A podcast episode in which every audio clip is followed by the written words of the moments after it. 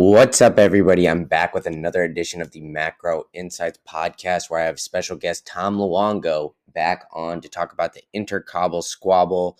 The Fed is now at war with the globalists, and you can hear why Tom believes that and much, much more. And if you've heard Tom before, you know this is going to be an action packed episode.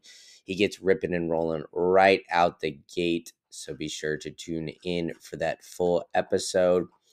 And as always, ladies and gentlemen, this is not financial advice. Everything you hear in this podcast should not be taken as financial advice. It is strictly the opinion of Tom and myself. And lastly, big shout out to my sponsor, Idaho Armored Vaults. Bob Coleman and his team have been working super hard to get you the lowest premiums of any precious metals dealer in the market. So be sure to check them out at goldsilvervault.com. You can check out uh, Bob and his team. You can go in there. You can even use the chat feature and see if getting started with Idaho Armored Vaults is the right move for you. All right, now let's get into the episode. Whoosh. All right, I am back with another edition of the Macro Insights podcast. Well, we got Tom Luongo back on the show. So, Tom, thanks so much for joining joining me back again. You have an, mm-hmm. a fascinating thesis. We talked about it about six months ago now. Um, mm-hmm. But now a lot has changed. The Fed has been raising interest rates. They've kind of hit a little bit of a pause, but you have a, fant- a fascinating thesis that explains why the Fed is raising rates is a direct attack on Davos and Europe. So I'd love to hear an update on uh, where you think we are. Let's jump right in. Oh, sure. I think that within, a, I think uh, by the end of this week, we're going to know for sure that that's where we are. Um, I just published this month's Gold Goats and Guns newsletter, and in it, I warned everybody to beware the kalends of October. Everybody's familiar with the Ides of March, right? But um, for those of us who spent too much time in high school studying Latin, we also learned the rest of the Roman calendar is the kalends, the nones, or the nones. If you're if you've taken Latin, you know that there are no um, silent letters, and then the Ides or the Ides, actually, it would have been in in in, in Latin. Um, and my argument for this is really simple. Um, everybody's come back from the Hamptons because the summer's over, right? The guys who the the two and tw- you know those those the the Jordan uh, as Tommy Kerrigan likes to put the Jordan Belfort types come back after summer at the Hamptons. You know, they put the white collar and the blue striped shirt back on. They go to work and they get back in front of their quote screens for real.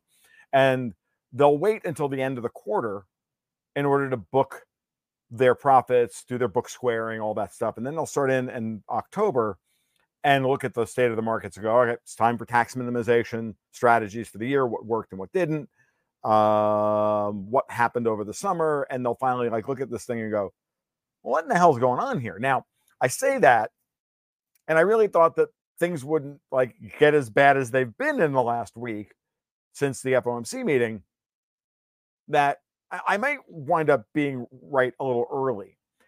And we're doing this what on the 25th, um, the first day of the last week of Q3. And what happened this morning? Well, actually, let's back up and let's talk about Friday. So on um, actually, let's go even back even further and go back to Wednesday. Or should we go back to the week before Thursday when Lagarde raised rates and then stated while little literally throwing up a little in her mouth because she was so uncomfortable saying this will be the last rate hike. Well, that's nice.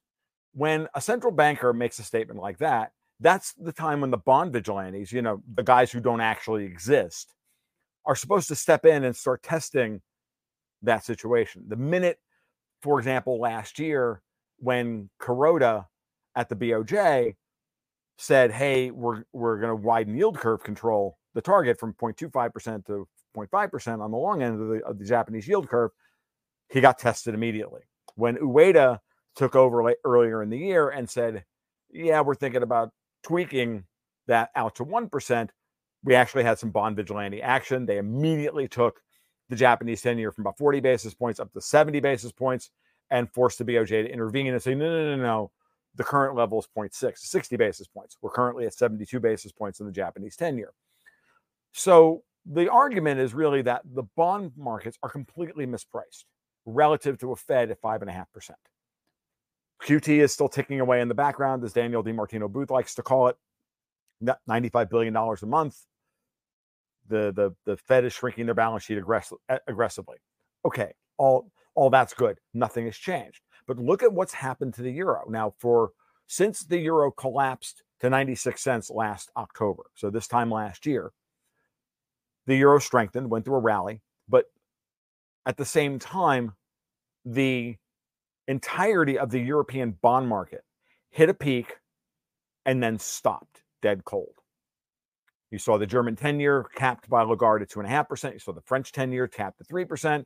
You saw the Italian 10 year brought back down and capped at 4.25%. The Dutch uh, 10 year, I think it was 3.25%. If you go all through the European, core European bond markets and look at the weekly chart of the 10 year, and you will see the exact same pattern over and over and over again, which is they try to break out above Lagarde's level one week, they get a close, and then the very next week, they bomb the market, bring yields down, throw a technical reversal signal in order to try and, you know, damage the market psychology to keep the cap in place. And with each one of those interventions, it's really clear on the German 10 year. With each one of those interventions, the first one, you know, bombed the market and held it in place for about two months.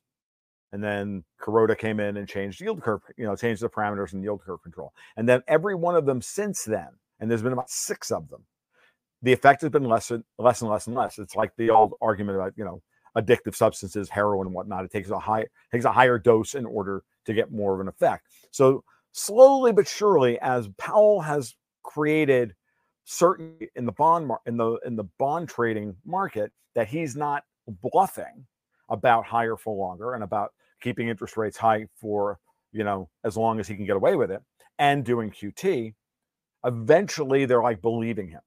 And i went back and like we the last time we spoke i guess would have been in what april or march or something like that but it was in february when i said it there was at the february meeting where the bond market finally believed powell that he wasn't going to just pivot at a moment's notice because it was at that meeting where he he only raised by 25 basis points, and the market still wasn't was like, oh my god, he's serious. And I was like, dude, go 50 and just like rip the band-aid off and make sure everybody gets the message. Now we're at that inflection, we're at that moment where all of this yield curve control that Lagarde's been doing, Yellen's been helping her by selling more twos than tens in order to keep the price of in order to keep the supply of 10 years, US 10 years tight in order to keep the yield curve as inverted as possible. That's been going on all year long. And Yellen has, you know, been doing that for a variety of reasons, some of which can be explained by domestic policy concerns, fiscal concerns, rising um, interest on the debt and, you know, interest payments on the debt and all the rest of it. And some of it can be attributed to her trying to help Lagarde keep yields in place over in Europe, which I firmly believe is what she's been doing. Every moment, whenever Lagarde gets into trouble, Yellen seems to step in and do something. And usually does something, and she's been trying to do drastic things. And the most drastic one was her visit to Beijing in July on the eve of the NATO summit. Now, I wrote about this and I talked about it extensively. And it just became very obvious to me when that happened that in the response, that's when the dollar got you know shellacked right on the, the day before the NATO summit started.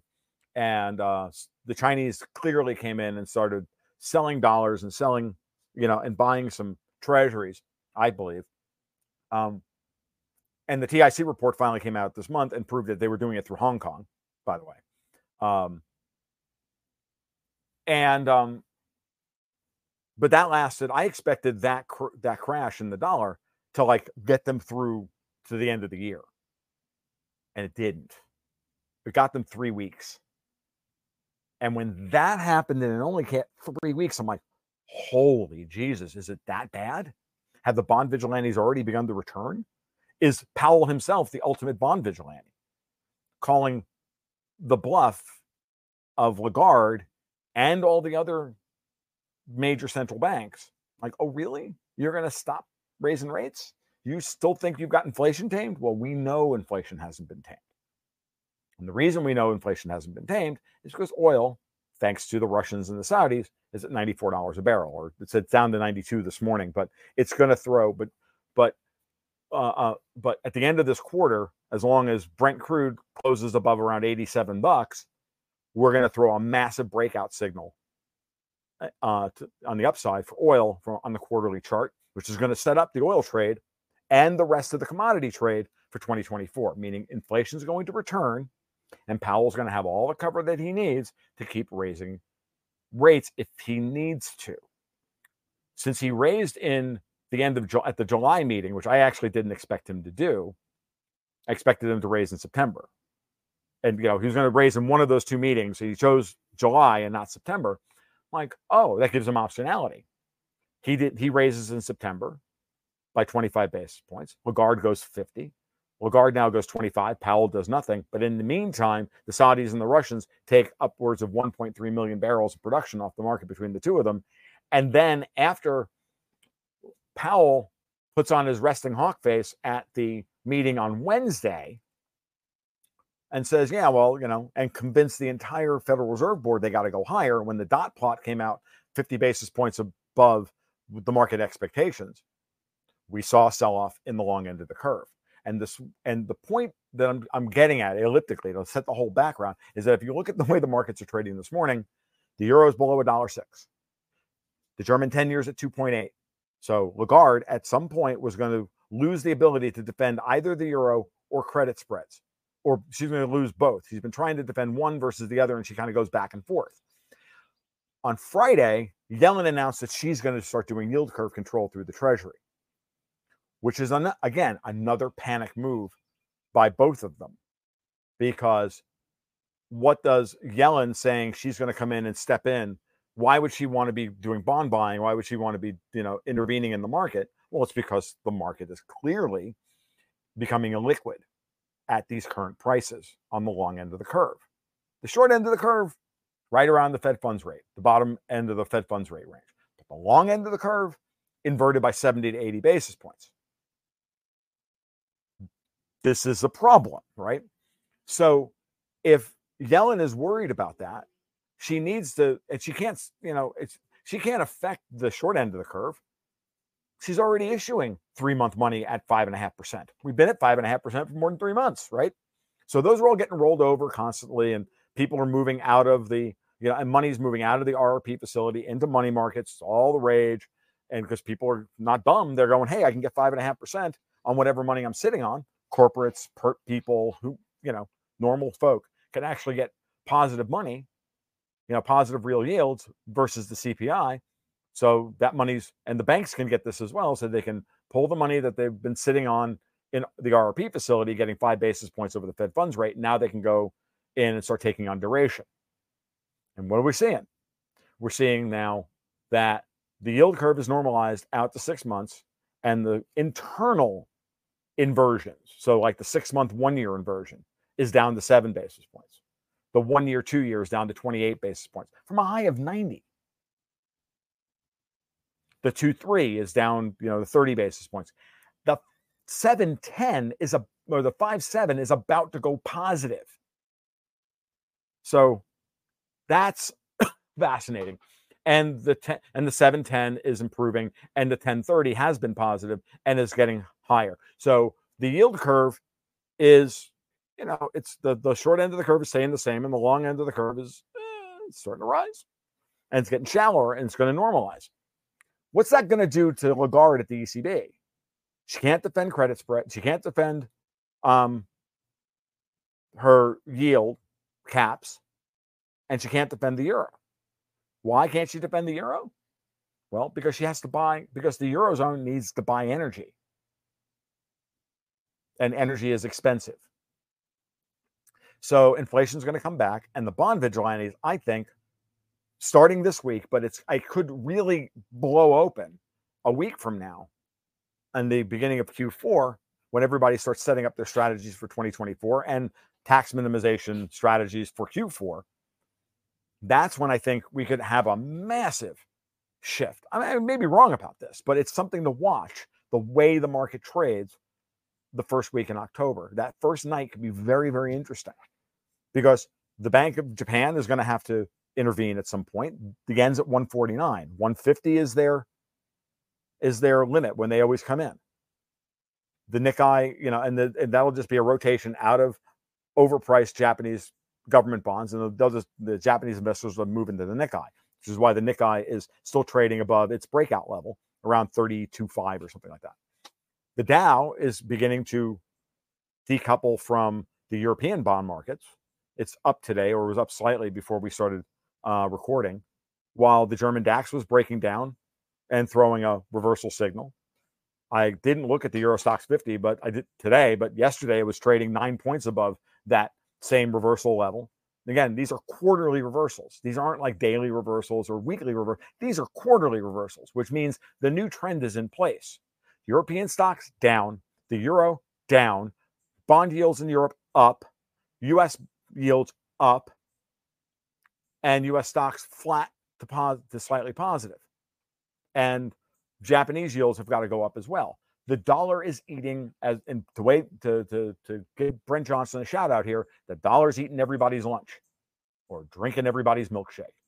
But it's not as simple. I, I you know, and I like Brent. I just had him on my my podcast a couple a couple months ago. I don't think it's as simple as that, but it is, you know, the core of it, which is that when you have a Fed that is actually willing to not act like the central bank of the world, but act like the central bank of the United States, this is what it looks like. And this is what I said Powell needed to do two years ago.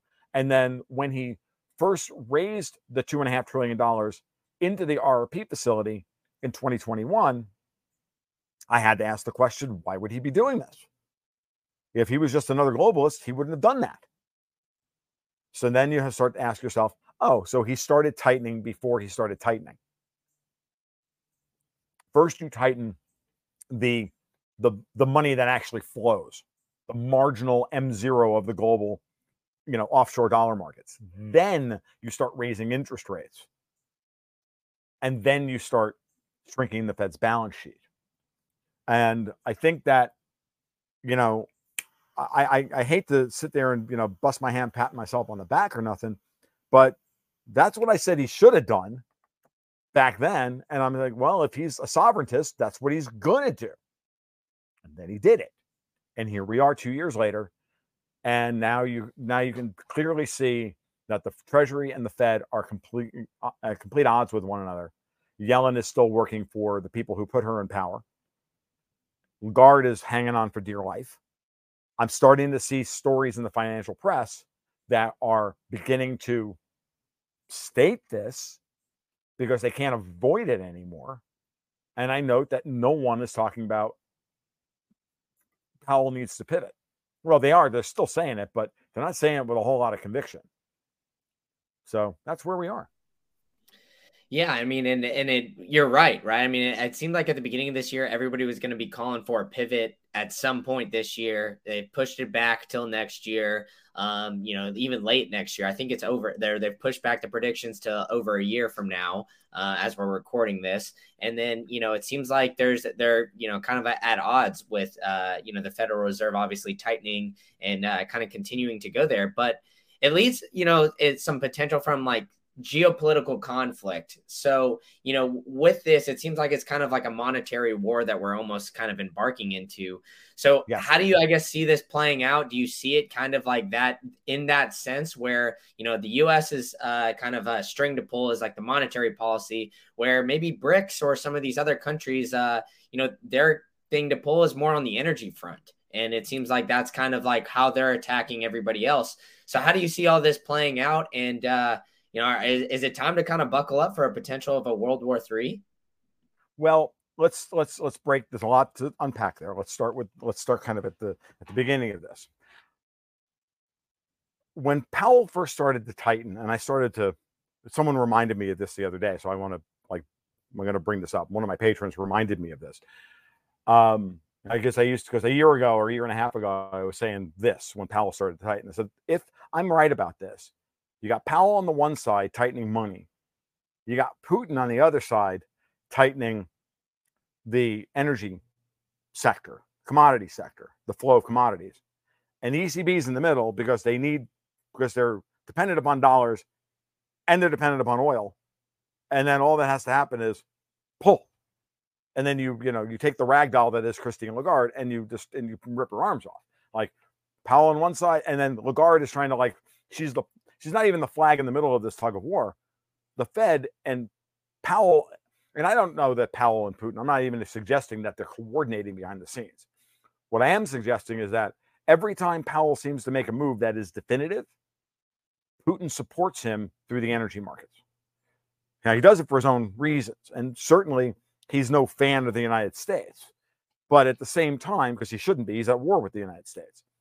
So, the way this plays out is that the, the tighter this noose gets around Lagarde, or the more they pull in opposite directions, you know, at some point, the EU either has to break or they have to sue for peace, right? Which is part of the reason why you'll note that there's a lot of fracturing about Ukraine now. And it's coming, interestingly enough, from the the corridors I would not have expected it. It started with France and to a lesser extent Germany, right? Macron complaining about you know, US LNG prices and, you know, maybe we should rethink, let's get everybody to the table. Maybe we should talk about, you know, some kind of, you know, ceasefire, yada, yada, yada. And that was Macron about four or five months ago. Now, Zelensky's completely worn out his welcome with the Poles. And the Poles have been aligned with the British in trying to start World War III from the beginning. Alex Krainer and I did a did a, a, a podcast right after the Nord Stream 2 bombing. And, you know, our spidey senses went off. And we both said, look, you know, Alex is very famous for saying all roads lead to London. He's not wrong about that. And I said, we just came down to the conclusion that the only people who really had a vested interest in blowing up the Nord Stream 2 pipeline, regardless of who actually carried it off, whether it was, you know, it was members of like, it was the Brits and the Poles and the Baltics because they're the one, they're the axis of, they're the strongest axis of anti Russian sentiment within NATO. So, and it would then force the EU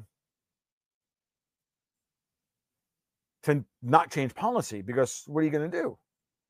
They, they can't stop you know, they can't end the sanctions regime. And then you never saw really anything from anybody who actually has any power within the EU change their tune. Ursula von der Leyen is still saying, you know, Slava Ukraini, and the EU is still pledging a lot of monetary support to Ukraine, whereas the the I saw a breakdown of it this morning of the of the aid, and the EU is given a lot of the money, and we've given a lot of the military support. So the numbers that get thrown around about the United States giving aid to Ukraine is mostly in terms of the value of military hardware. And I'm, you know, and given Pentagon accounting, a lot of that is probably vastly overstated.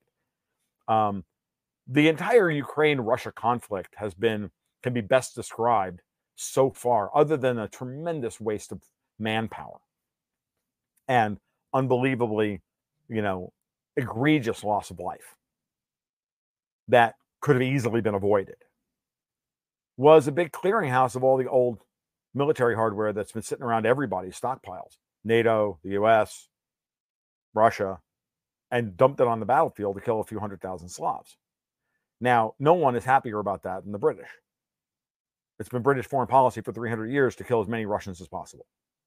You hear that out of the mouths of people like Lindsey Graham, had neoconservatives like Lindsey Graham. Okay. And that's who Lindsey works for. Lindsey doesn't work for Davos. Lindsey works for the Brits. Okay. Um, so the potential here is someone has to make a, a counter move to all of this stuff. And what's that counter move? Well, the counter move is to accelerate and escalate the war in Ukraine beyond a know, beyond the point of no return. Something that Putin has been trying to avoid since this thing began, or even been trying to avoid it for eight years. So sorry, I dropped an ash right on my laptop, and that needed to go away. Um, not particularly high quality cigar this afternoon. Um, so that being said, expect some kind of escalation that will force Putin into the new role of being Adolf Hitler. If you thought Putler, the evil Putler, was a meme so far, no, I think it's still on the table that he's going to be forced into a situation. Remember, the United States just sent long range missiles with cluster ammunition, which have been outlawed and declared the use of, declared a war crime by the UN and everybody. And yet we're sending them to Ukraine for what reason? To kill Russian civilians. Because we know, or at least the Brits know, and the Brits don't give a shit because they love killing Russians, that if the Ukrainians use them to kill Russian civilians, it will force Putin into an untenable situation politically, into one of two options. Continue to get punched in the mouth, at which point he will lose popular support. Or he has to escalate and do something that takes us past the point of no return. And Martin Armstrong has been saying privately for months that that involves a small nuclear device being detonated over Kiev. Probably with plenty of warning to minimize the loss of life, but that'll be the end of it. What happens at that point? I mean, we have von der Leyen out there literally trying to say that the Russians dropped nuclear weapons on Hiroshima and Nagasaki. Like when she recounted recently the um, the history of World War II in a speech, she conveniently left out who actually dropped the bombs while talking about how evil Russia is. That wasn't an oversight on her part. So, all of these things are tied in geopolitically the capital markets, the movements the bond markets, what's happening on the ground. The French have now moved, are pulling out their troops out of Niger, which is a good thing because the United States basically told the French, we're not backing you up, which is exactly what I expected to happen because they do not believe that the real military in the, the US military wants to fight a war with Russia. The only reason we're not in World War III with the Russians in a fundamental way, because it could have happened in Syria over the last nine, eight years, is because you know, our military brass does not want to fight a hot war with the Russians toe to toe. Okay. So allowing the French to get wiped out of Central Africa is their way of saying, hey, man, your colonial empire is ending. Again, supporting my argument that Powell is working the end of the colonial empire of Europe, old colonial empire of Europe, on the financial end and you know influential members of the american military are working it on the military end and the political end. And then we have the problem in the middle of course is that we have a bunch of geriatrics that are owned bought and paid for and dirty as all get out in ukraine not wanting to end the um the the project and yet Zelensky went to Washington, D.C., and left pretty much empty handed. He had to go to Canada and get a whole bunch of money out of the Canadians, and the Canadians don't have any money either. So I don't know, Brandon. It, it sounds to me like slowly but surely this battleship is turning around within the Suez Canal. And, you know, it's going to be a 50 point turn, but, you know, we're on 0.5 or 0.7 you know we're we're you know we're at the nine point mark of a 51 point turn and it's slowly getting there. And then the you know and then we have the wild card of next year's elections and and all of that that plays into this as well yeah, I mean, it is really interesting, right? I mean, like you said, the Ukraine tried to come to the U.S. It seems like they didn't really get much or, or what they wanted, and so they went up to Canada, who you know kind of welcomed them with open arms, uh, so to speak. And so, yep. I mean, what what do you take of that dynamic of you know, I guess the U.S. kind of almost trying to st- take a step back as we've been sending so much money and everything like that at every turn. It seems like to the Ukraine, we kind of you know took a step back, and then now Canada is dishing it out, like you know, is well, that all right? Go ahead. Well, no, I was going to say uh, it's not hard to figure that out because Chrystia Freeland the assistant prime minister is a Ukrainian hardcore. She's, you know, she's just the Canadian version of Victoria Nuland. She was placed there on purpose. Okay. She that's why she was put in power. Look, Trudeau is the figurehead. Freeland runs the the, the show in Ottawa. So okay. it's the same way that Olaf Scholz doesn't run Germany. Annalena Baerbock and Robert Habeck of the Green Party, they run Germany, at least until they're, you know, until that coalition falls apart. But Scholz tried to, you know, unwind that position, and he got thrown down the stairs when he had showed up a couple of weeks ago with an eye with an eye patch. Like every time these guys try to get out from underneath their, you know, their obligations to the greater power, you ever notice how they all wind up with a big cut above their eye? That's because all they it's because it's like we paid a large Mexican fifty dollars to throw you down the stairs. Harry Reid, Mitch McConnell, John Roberts, Olaf Scholz, they all it always happens.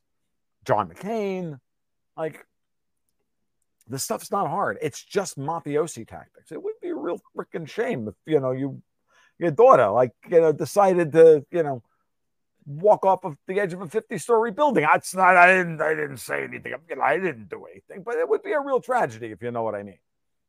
Like, come on. Like I'm just Italian enough to, you know, understand how that works. I'm just Sicilian enough to know how that works. I'm mostly Italian, a little bit of Sicilian. So I mean, and I'm from New York. Like I get it. Like it is what it is. So it's the way it works. It, it puts, you know, it just reminds everybody that that Murray Rothbard was right when he called the government just, you know, it's just it's just a mob and they wear uniforms as opposed to silk suits. It's it's not hard. It's, that's all it is. So yeah, and I mean that that's fair to say, as everything you've lined out right, right there. But um, you did write an interesting article about a year or so ago that said we've seen peak Davos. We've kind of gone through, you know, like where Davos lies and all this. So I want to kind of revisit that. Do you think we've already seen kind of peak Davos, and uh, and sure. if so, um, you know, where are we, I guess, in the Davos kind of uh, life cycle? Do you, th- or where do you think we're at in this Davos life cycle? Oh, I think we're definitely peak past peak Davos. The problem is, is that just because we're past the peak doesn't mean they're not still powerful because power, peak, uh, we're here. We're here. Still got to go all the way down to here. Now that fall is going to be precipitous, but during that, you know, you know, because it, you know, if it went up as a bell curve, it's going to go down like a bell curve, right? Um, and I don't think it's a particularly shallow sloped bell curve. I think it's pretty so especially or at least it's asymmetric. It took a long time to build it and then it's going to fall off. You know, I think it's going to fall off quickly. Um, and the key is understanding that they don't have control, the monetary control of the United States, and therefore they're going to lose political control the, over the United States unless something happens to the to the way the Federal Reserve is chartered. So all the libertarians in the audience stops chanting "End the Fed," at least until 2030. We can go back to change because the Fed is the best asset you have to stopping the worst situation, which is that we wind up with something worse than the Fed. The Fed is terrible and isn't any good at what they do, but they have an unbelievable power that no one else has, which is they control the value of dollars.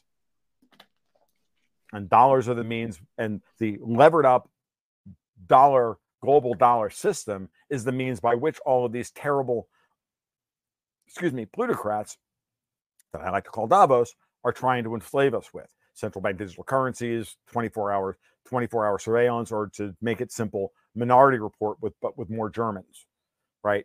So, like, we don't want that. And if it means that we have to, uh, you know, end our, we have to like put on hold our criticism of central banking as an institution, we can do that because we should be thinking strategically and not doctrinaire philosophically. We should always be thinking strategically. How do we get what we want? How do what steps do we have to go through to get what we want? And that might mean, you know, getting your hands dirty, you know, shaking hands with the devil for a little while. Sorry, it's just the way it is. Doesn't mean you have to, you know, like central banking.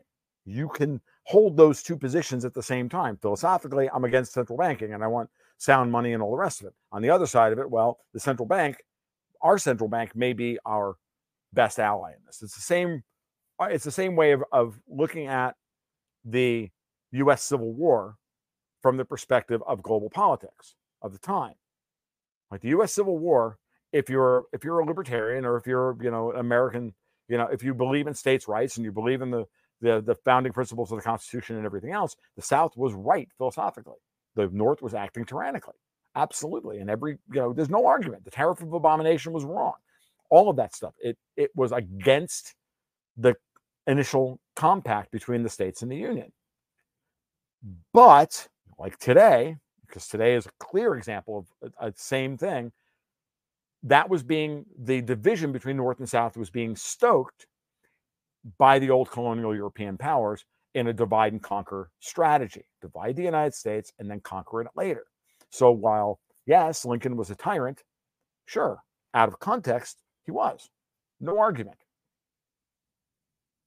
And yet, the North winning the Civil War, or what we like to call down here the recent unpleasantness, was right in a historical context to get us to where we need to go, which is to truly be able to extricate ourselves from overseas political and monetary influences. When you take the 250 year timeline of the United States and realize that the Declaration of Independence is a nice document, but it was just a declaration. It didn't actually achieve independence. Neither did the War for Independence when Cornwallis surrendered at Yorktown. We then wound up fighting the, the War of 1812, what, 23 years later. And then we wound up fighting the Civil War internally 48 years later. And then we wound up adopting Britain's foreign policy 50 years after that under Woodrow Wilson and adopting an income tax and the Federal Reserve and LIBOR and the direct election of senators, turning the Senate into the House of Lords, as opposed to something that would what it was originally supposed to do, which was advocate for the states versus the people.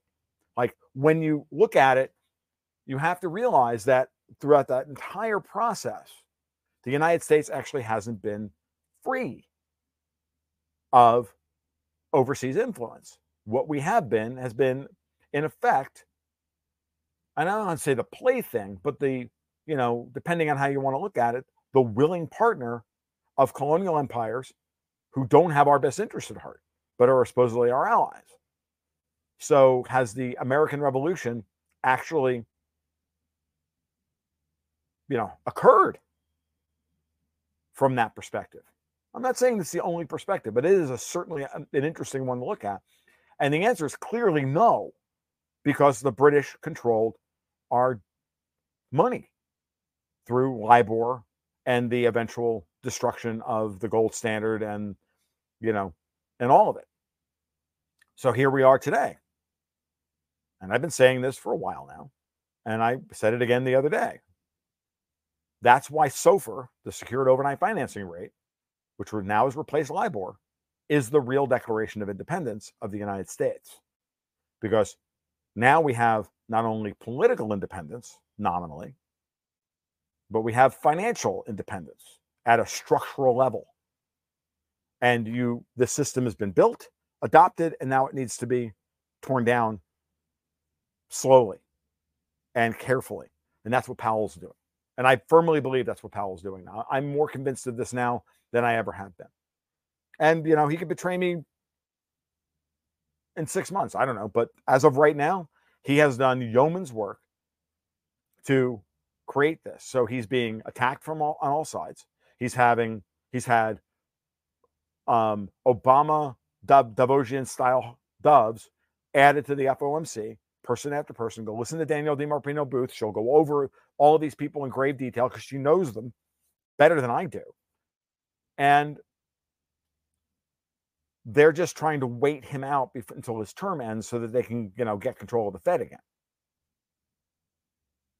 And that's why Yellen's doing yield curve control. That's why uh, Lagarde is doing yield curve control. And that's why the Russians and the Saudis are like, you know what? No, send oil to $150 a barrel. Because yield curve control can't work for energy dependent countries at $150 a barrel. Can't happen. So, and, you know, when you start to look at the, You know, it's again, it's been a. I, I just, I just, I define these things in terms of races. You know, can we get, can Powell hang on long enough for the next generation of American um, politicians to come in, take power from the olds that are clogging up the system, the Pelosi's and the McConnells and the Patrick Leahy's, and they're and, and some of them are retiring, right? I think Patrick Leahy's gone, but you know, some of them are retiring. The Steny Hoyers and all those guys, right? The Lindsey Grahams. John McCain is thankfully gone, you know, because we can, you know, we can uh, say a, a moment of silence for his brain tumor that I regret regret that only had one life to give for its country because it couldn't have taken like you know Graham and a few other people with it. But sadly, they're not contagious um, in that respect. But you know, like, dude, I don't I, I don't mince words. I, I think all these people need need to go, and I won't mourn them a moment when they're gone. And I, you know, it's almost like these people are going to stay in power long enough to be to actually literally stroke out on the floor of Congress, and then we have to have a like you know, then we have to have like the Nancy Pelosi national holiday of when we adopt communism or something because she gave her entire life for the cause. Like, um, no, absolutely not. No one should mourn her. Like her family's not going to mourn her for Christ's sake. Why the hell should we? But I could, yeah, I could do this for an hour, Brandon. You don't even have to be here. I can just like talk. It's, it's not a problem. I'll shut up now and you can take the mic back. no, I mean I love it. I mean that, that's why that's why I wanted to have you back on, you know, to talk about a, a lot of these different topics and you know see how kind of the the thesis de- is developing. But another interesting aspect, right? I mean, we're having a lot of like you know obviously we, we brought up the election a little bit earlier. We've ha- we're having a mm-hmm. lot of uh, conversations surrounding the dollar, um, you mm-hmm. know, especially from some of the the new candidates, right? I mean, we've even had you know, RFK Jr. propose of uh, making the dollar backed by hard assets, like a mm-hmm. combination of real estate, gold, Bitcoin, maybe even, and and a bunch of different other hard assets. Um, so, you know, I guess do you take that as almost another attack on on the Fed, where you know the president is almost trying to, I guess, take away the the monetary policy power from the Fed, or uh, you know what do you kind of make of all of this like i guess proposal and, and talk around uh, fiat currencies? Because it seems like it's it's a lot more in the news now uh, especially with this election coming up than it was four years ago. No actually i think it's part of the process. I, I think powell martin armstrong's talked about this a lot. And again i you know as a as a doctrinaire austrian who hates central banking martin I, I give martin a lot of credit for I don't always give Martin credit for Socrates and all that, but I do give Martin a lot of credit for just understanding, you know, how global capital flows and and, and all of that. And so and so here's one. I, I, I think he's right in saying, look, the Federal Reserve's original intention and design wasn't fundamentally bad. I disagree with him about that, but it's certainly better than the way it operates now, which is originally we should have 12 regional interest rates. We should have 12 regional banks that that that regulate the banks in each of the sectors. We should have co- internal competition for capital within all of the areas of the country. That's the way it should be.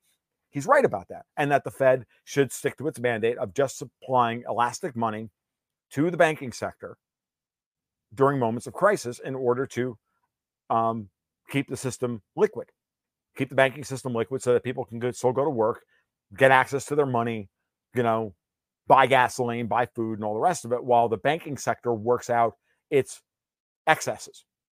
Like if the central bank didn't didn't did nothing but that, that would be great. The Austro-libertarian critique is that it will never hold that line, which is why, and it's the Fed was always destined to become the thing that it's become. Great. I, I also get that. But now that we've reached that peak of kind of Fed power, and it's reached its a it's the peak of its ability to impose Keynesian, bass backwards economic arguments. And it's not even Keynesian anymore, but kind of Keynesian. Because even Keynes would be like, what in the hell are you guys doing? Now, like I said, talk about Davos. Have we reached peak Fed? Or at least we've reached peak modern Fed, where the, it can take over the entire and become the monetary system. I think we've reached that point, especially with a guy like Powell who's saying, no, no, no.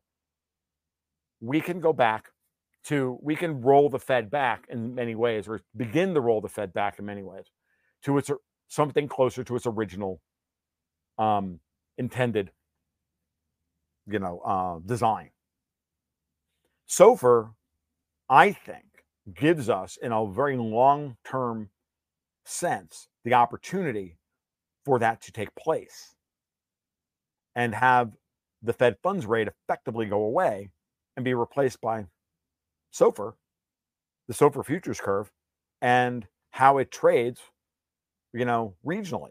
I think it I think it's possible that, you know, the far so what we should be pushing for as, you know, good Austro libertarians because remember, there's the libertarian Hippocratic oath do as little harm as possible to the people who are actually getting screwed by this system. Oh, by the way, it's very important. All you libertarians who are chuckling and collapsitarian out there, just tear it all down, burn it to the ground, and hey, okay, so you know, put on your, your best Heath Ledger Joker face and and and play the game. No, no, no, no, no. That's wrong. Bitcoin doesn't solve this. FYI. It may eventually, but it doesn't solve it now. We should be pushing towards that. And I think people like RFK bringing back up what his uncle wanted to do, which was to make sure that we didn't go off of a, a hard money standard, which is my argument is oh, I, I believe that's the main reason why he was excuse me why he was killed i think that that's a very powerful argument from him because it's literally dovetailing into how we as a country get out of the debt the looming debt crisis that's out there. How do we maintain real positive interest rates, right? And non zero interest rates with all these unfunded liabilities, you know, and pay everything off and still keep interest rates at a, at a, at a, at a level high enough to properly or come close to properly pricing risk, right? Without going broke, without defaulting on the debt, because that's our superpower. Well, um, you got to do that by throwing gold out on the yield curve, right? And um, so you remonetize gold effectively. Remember, RFK actually took my talking point and talked about it. I don't know where he heard it from or who he was talking to. And it's not my idea. It came from Judy Shelton originally. I just did my best to try and popularize it and spread it out into the zeitgeist as much as possible because it's a brilliant idea. You take, you issue long term treasuries with a five or 10% gold redemption clause with a low dollar coupon. And that minimizes the amount that we have to actually pay out in dollars to service the debt. And then, you know, you restabilize the, the system that way, you allow the price of gold to rise. And, you know, you now start recapitalizing the entire, um, you restart recapitalizing the, the, the central bank while you cut spending you cut waste, you cut fraud, you cut all these stupid regulations that are literally designed to do nothing but destroy the American economy, all of which were put in place by Davos. So part of what peak Davos really is is going away, getting rid of that whole regulatory legislation state, which is that has now been erected. So that's why the Supreme Court taking up the challenge to the Chevron deference, which established by the Supreme Court back in the 70s that um, the the precedent that the administrative agencies operating under best practices would then set the policy for Congress to rubber stamp. It Congress deferred its legislative authority to the EPA, the Department of Energy, you know, Health and Human Services, and all of that stuff. They make policy, and Congress just rubber stamps it because of the Chevron deference. Get rid of the Chevron deference, declare it unconstitutional. Now all of a sudden, Congress gets all of its legislative power back. Remember, the the history of my lifetime. I'm 55 years old. From a legislative perspective, has been one Congress after another after another abdicating their essential role as the legislative branch of government and transferring that legislative authority to the executive branch, creating a king. Which is exactly, and then all they had to do after that, because you know commies hate elections, is to rig the election so that no matter who wins, we lose. Look at the European Union look at the way the European Union is designed, and then tell me there's one shred of actual, honest to God popular input into EU dictates. Bupkis, zero. It's designed to make sure that populism can't happen because to these people, populism is a four letter word.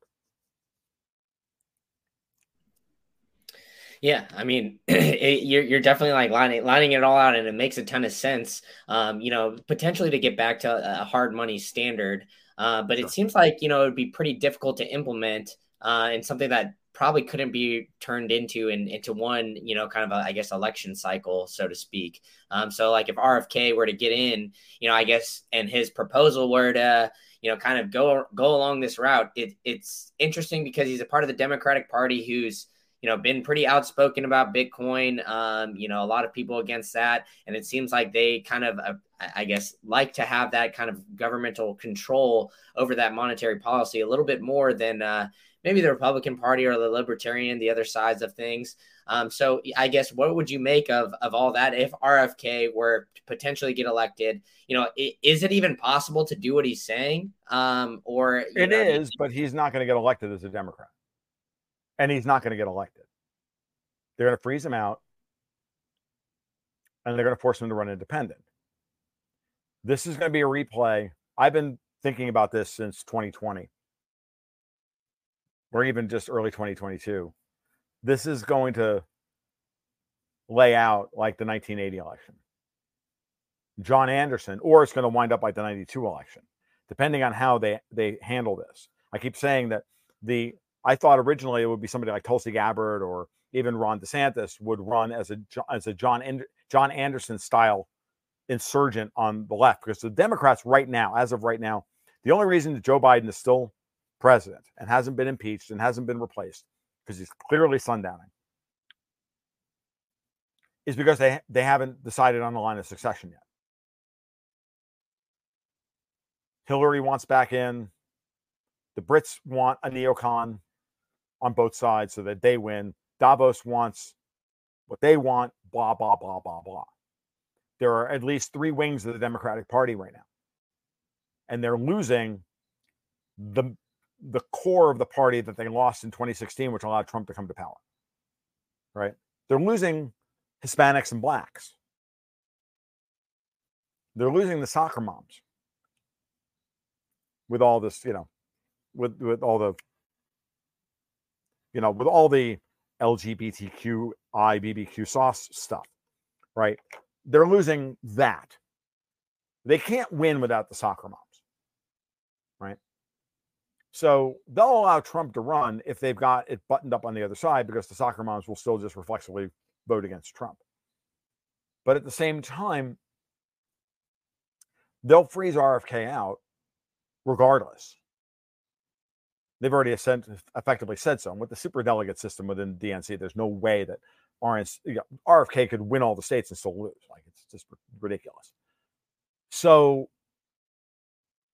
I think it's he's going to wind up being the John Anderson figure that steals votes the Democratic candidate on the left, which is why the neocons are putting up all of their, you know, it's all just neocons across the board on and then we put Trump in jail, they're thinking. And then we either have Nimrata, I mean Nikki Haley, you know, H1B Obama, Vivek, or God's God's forbid, Chris Christie, Mike Pence, whatever. All those people are just they're all rotten and they're all terrible.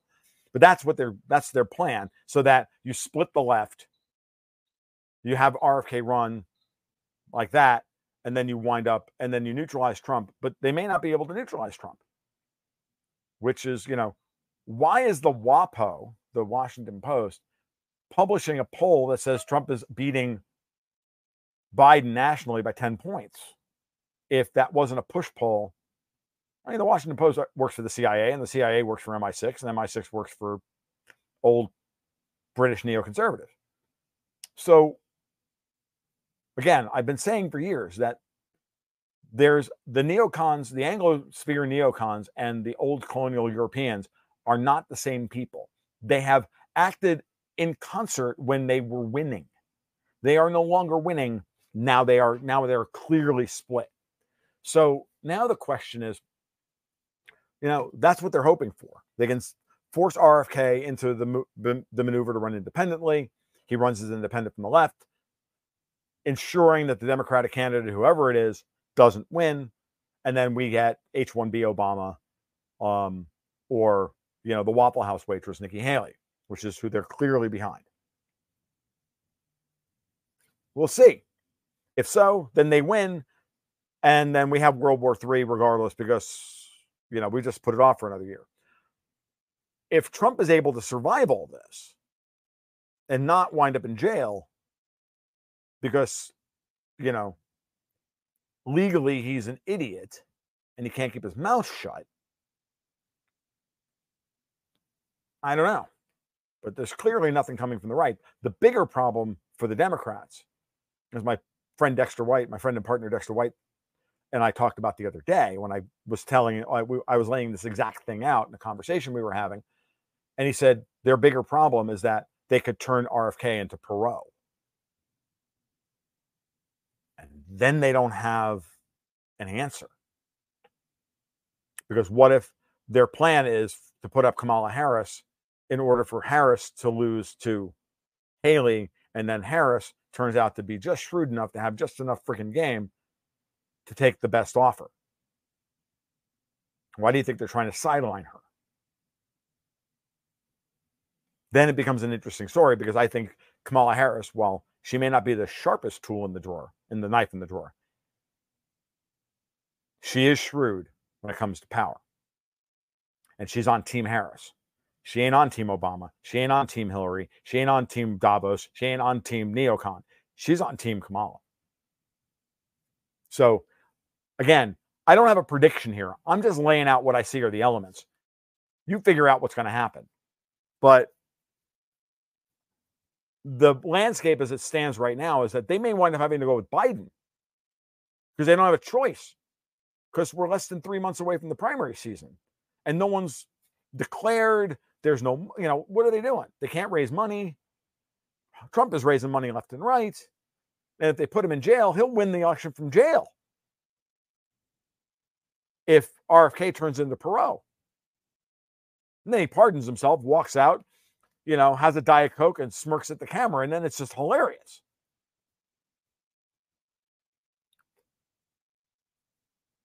all bets are off, dude. And then the other side of this, what I haven't brought in is that everything that I've outlined vis a vis Powell, and to a lesser extent, what I've outlined vis a vis the DOD, the, the US military, speaks to a sovereigntist set within the United States that is trying to turn this thing around.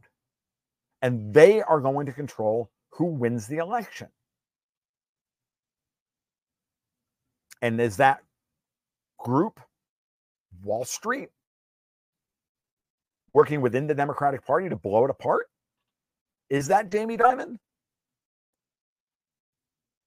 I don't know. But looking at the way the game board is laying out, looks like it could be. I don't think Dimon's running for president or VP or anything else, but clearly these guys are going to decide who is you know, they always decide who's going to run. And the quote unquote military industrial complex, now that they've emptied all the, um, you know, they've emptied all the the coffers and they want they need to be refilled. Like that's plenty of make work to reindustrialize the United States and, and you know, with hardware that, you know, actually works as opposed to the F 35. I haven't even brought in the potential for the Chinese to be screwing with things and the Russians to be screwing with things. Yeah, that's a that's a given. I'm just talking about the the natural imperatives within all of these different factions, and the knives are out. So beware the Kalends of October, because it starts in the bond market.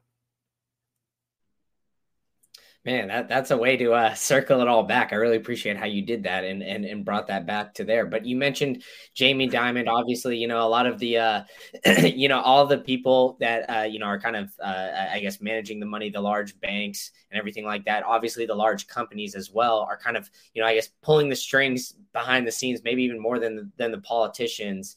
Um, you know, BlackRock is definitely one of those, right? I mean, BlackRock has kind of BlackRock's you know, been chasing Brandon has been notice chasing. how black notice how black BlackRock clearly grabbed for the the tip too early on prom night. Clearly, what Larry. Oh, they clearly went after like uh, the uh, um, the real estate markets, and they really thought that they had you know, access. Remember, BlackRock was given access to the Fed discount window during during COVID through the CARES Act, and they used it to buy a whole bunch of com- uh, commercial and residential real estate at zero percent. They're fucked. Larry Fink has genuflected. He's, he's he's pulled back on ESG. He's pulled back on all. Like at the end of the day, he's made no friends on Wall Street. When I brought this up to Danielle Booth when I had her on the podcast over the summer, she I, I said I wanted to talk about BlackRock, and the first thing that came into her, came out of her mouth was, "And yeah, Fink has made no friends on Wall Street, and they'll tear him apart, and they're tearing him apart. They're gonna they're te- you know BlackRock was clearly in bed with Klaus Schwab's, clearly in bed with the globalists to do X, Y, and Z. I'm not saying that JP Morgan isn't in some way or they're not going to benefit from this. Like everybody's dirty here. Nobody's a white hat. Right? Like, yeah, BlackRock and JP Morgan have gotten the, the contracts to rebuild Ukraine. Do you think they want to get on with that business? Kind of do. You know? So you know, there's payola that's going to happen here. There are envelopes and manila folders that are going to hit desks all around that are hitting desks all around the country. There's going to be deals made. None of the and you know, and those deals are deals that we're that we're going to look at them from the outside, from our perspective, and think, you know, that's pretty shady. Someone's going to write it, you know, going to clearly, you know, do the right thing and write an article exposing all of this stuff. It doesn't mean that it didn't serve a greater strategic purpose. And in order to get, you know, things finished, get th- get more important things across the finish line, you know, you got to give the get. It's politics. It's business. It's the way it is. And if you wind up with a whole bunch of deals that no one's completely happy with, that's probably the best deal you were going to get. Right. Yeah, that's a fair point. So I mean, but but one more one more question about BlackRock sure. before I let you go. Uh, you said that they're kind of been been late in chasing tail. Well, you know, obviously they had the, the big news. They're they're filing filing for the Bitcoin spot ETF. So I'd be mm-hmm. remiss to ask if I if I didn't get your opinion on that and how things are going with that. And and you know, at the end of the day, like you know, I guess what do you think that that their uh, you know purpose of filing for this is? Uh, are there any potential, I guess, attacks that we should be cautious about, or do you think, um, you know, it's another kind of case of BlackRock just kind of, I guess, trying to catch up? Maybe. I, so Vince Lanci and I just pu- published a podcast, episode 154 of the Gold Goats and Guns podcast. I really do recommend everybody listen to it. It's mostly Vince's ideas. I help prompt him. We go through the whole thing. We sandbag the audience because we both know what we're talking about but it's important because it's a very complicated thing about how um, how we're seeing a we're seeing capital controls go up around all the high quality hard assets, gold, silver, and you can include Bitcoin in that. The reason why Gary Gensler, who is who is Davos through and through, has said no to a spot Bitcoin ETF is because Bitcoin um, is potentially a reserve asset, just like gold is. And because of that, like GLD and SLV, if BlackRock and possibly even Grayscale GBTC being turned into um, an on-chain, on-chain settled physical Bitcoin ETF, these are Bitcoins that are not going to ever leave the United States. The COMEX is a futures market. You can stand for delivery, and if you're a foreign actor, you can stand for delivery on the COMEX, and you can get gold, and you can take it out of the country. The COMEX is being drained, and all the COMEX gold is being drained into GLD. Same thing is happening with silver and, and SLV. Why? Because shareholders of GLD and SLV cannot get gold out of either of those ETFs unless they are trusted partners of the American government as opposed to the COMEX. So this is what Vincent and I were talking about on this podcast. I really do recommend everybody listen to it. And I recommend not listening to it at one and a half speed because there's a lot of freaking high concept stuff going on there. Otherwise, you're going to just need to listen to it four times. You're not going to save yourself any time anyway. Some things and some ideas need to be savored in this age of media saturation where everybody's trying to get as much information into their head as cram it as much as information into their head within their a lot of times possible. Sometimes it's better to, to consume less and think more. A BlackRock on chain settled ETF for Bitcoin could be their get.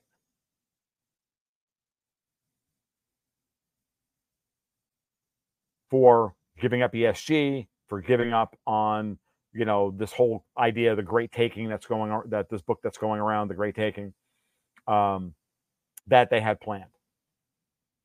Which i've always looked at and went yeah it sounds great that they legally are, are going to put all this stuff in place in order to take all of our free land and then force us into pods and eat bugs and all the rest of it.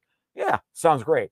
Uh, there's only this this uh, the 800 million little problems they're called the guns owned by americans. And when that may and and you go to evict somebody from their freaking home and you got to bring a sheriff's officer? Really? You think yeah i don't know about you but all every time i think about something like that all i can think of is oh brother where art thou. Do you remember the coen brother movie oh brother where art thou? They show up at pete's cousin's place and there's they're walking down the road they're met by a little kid a little nine year old kid carrying a shotgun that's bigger than he is going you fellers from the bank because my daddy told me to shoot and he same bastard came from the bank. That was the Great Depression. That was the 1930s. I got news for you. There are way too many people here in the state, great state of Florida who will tell the banks to scratch. Go back to 2008 when people were two years in arrears on their mortgages. They already sent the keys back with their payment that they weren't take my house. And it took two years to get rid of them. They still lived in the houses for two years after they stopped making payments on. Like, it's not possible. Like, it's all this this freaking power fantasy and a LARP. Stroke of the pen, law of the land, kind of cool, Paul Begala shit. That's not reality because this stuff has to be implemented. I, I the last time I talked about this, I I, I mentioned I, I think I was on Mel K show or whatever. I talked about my dad. Right, my dad was NYPD. And Dad didn't talk about the job very much. And he was NYPD from the late 50s through the early 80s. Okay. So all the race riots in the 1970s and, you know, the, the stuff in the 1960s and all of it. He worked all of that stuff. And he worked in Bedford-Stuy, did Bedford-Stuyvesant in Brooklyn, and then the South Bronx. My dad worked in nothing but shitholes. And one of the few when you know he wouldn't talk about the job much, but he did talk about the job here and there. I think it may have been when he and I were I actually interviewed him for a high school project and I asked him about this. And he started telling me like during a riot, the cops don't arrest the rioters. Because for every rioter you arrest, you got to take a cop off the street and book him and take him to and before you can bring him back, put him back out on the street. So the cops are there to protect the people who aren't rioting, whose property is under attack and siege to try and help as many people who aren't breaking the law, who aren't rioting as possible. And yeah, you might go in there, assholes and elbows, and break some heads and whatnot, but you're not going to arrest anybody because there's no point. There's not enough enforcement for this kind of stuff. So the whole idea of all of this stuff to me is just this, a massive LARP. It's a massive LARP. So, yeah, they're going to try it. It's not going to work. And I think finally somebody put that into Larry Fink's head and went, dude, if you really think that that's what's going to happen because your power is so damned assailable, unassailable, let me introduce you to my cousin Vinny. And Vinny's a leg breaker for the mob. Okay. So I just don't buy it, Brandon. Like I, you know, so much of this stuff, I'm like, it's just not going to work. Everybody knows it's not going to work. And if we push back against them one little bit, the whole thing collapses. So, in my mind, that's the way we have to approach this stuff. Don't let them gaslight us into thinking that they're going to be able to take all our stuff and, you know, take our homes and all the rest of it. No, what's happening is a BlackRock Bitcoin ETF or and or Grayscale are going to be treated just like GLD and SLV. They're going to be cash settled markets for these assets that don't need futures curves other than silver. Silver needs a futures curve, but gold and Bitcoin don't. There's no need for a Bitcoin futures market. There's no need for a gold futures market. We have them. They're called interest rates. It's called the yield curve, as Vince so eloquently put it in the podcast we did together. We don't need them. What we need is to keep them from flowing out of the country. And everybody's doing it. Russia's doing it. China's doing it. Iran is doing it. The uh, the Middle East is doing it through UAE, and now we're doing it. We're going to do it differently, but we're doing it, and that's all that matters here. Like, so to me, breaking that down finally tells us that Davos is losing control over even Bitcoin, and the rest of crypto, as far as I'm concerned, at this moment in time, can go hang because it's crypto, it's not Bitcoin. Bitcoin is a potential reserve asset. Bitcoin is also, thanks to Tether, a real big liquidity sink for US treasuries. And you keep Bitcoin liquefied by keeping one stable coin on the market. And so I firmly believe, and this is just me doing some, you know, inductive or deductive reasoning here. The Fed killed all the other stable coins that were out there because those are all synthetic dollars. Got rid of all of them and kept Tether. Why? Because Tether actually holds a whole shit ton of US treasuries on the balance sheet. So I don't believe any of the Tether FUD at this point. I may have believed it three or four years ago. I don't believe it anymore. I believe Tether is actually part of the Tether and Bitcoin are actually integrated, intimately a part of and integrated into the entire US repo market at this. And no one's talking about it except me. And I may be wrong, but the incentives line up. Yeah, I mean, I could definitely see that, and I could definitely see where the incentives kind of lie as well. But uh, you know, I you've been very generous with your time. I feel like I could talk to you, and we could have like a five-hour podcast or something here. But I, I want to cut it short a little bit, just sure. just so we can have room for another conversation, maybe six months or a year down the line, and we can check back in on your thesis and, and how things are going. Uh, especially maybe maybe coming up on election time, we'll, we'll have you back on. But um, you know, Tom, you've been very generous, of course. So uh, tell everybody where they can find all your stuff. And obviously, you've mentioned, you know, a podcast episode. I'll link that in the show notes. Yeah. Um, so yeah, Please. tell us, uh, tell us where they can find you and uh, what all you got going on.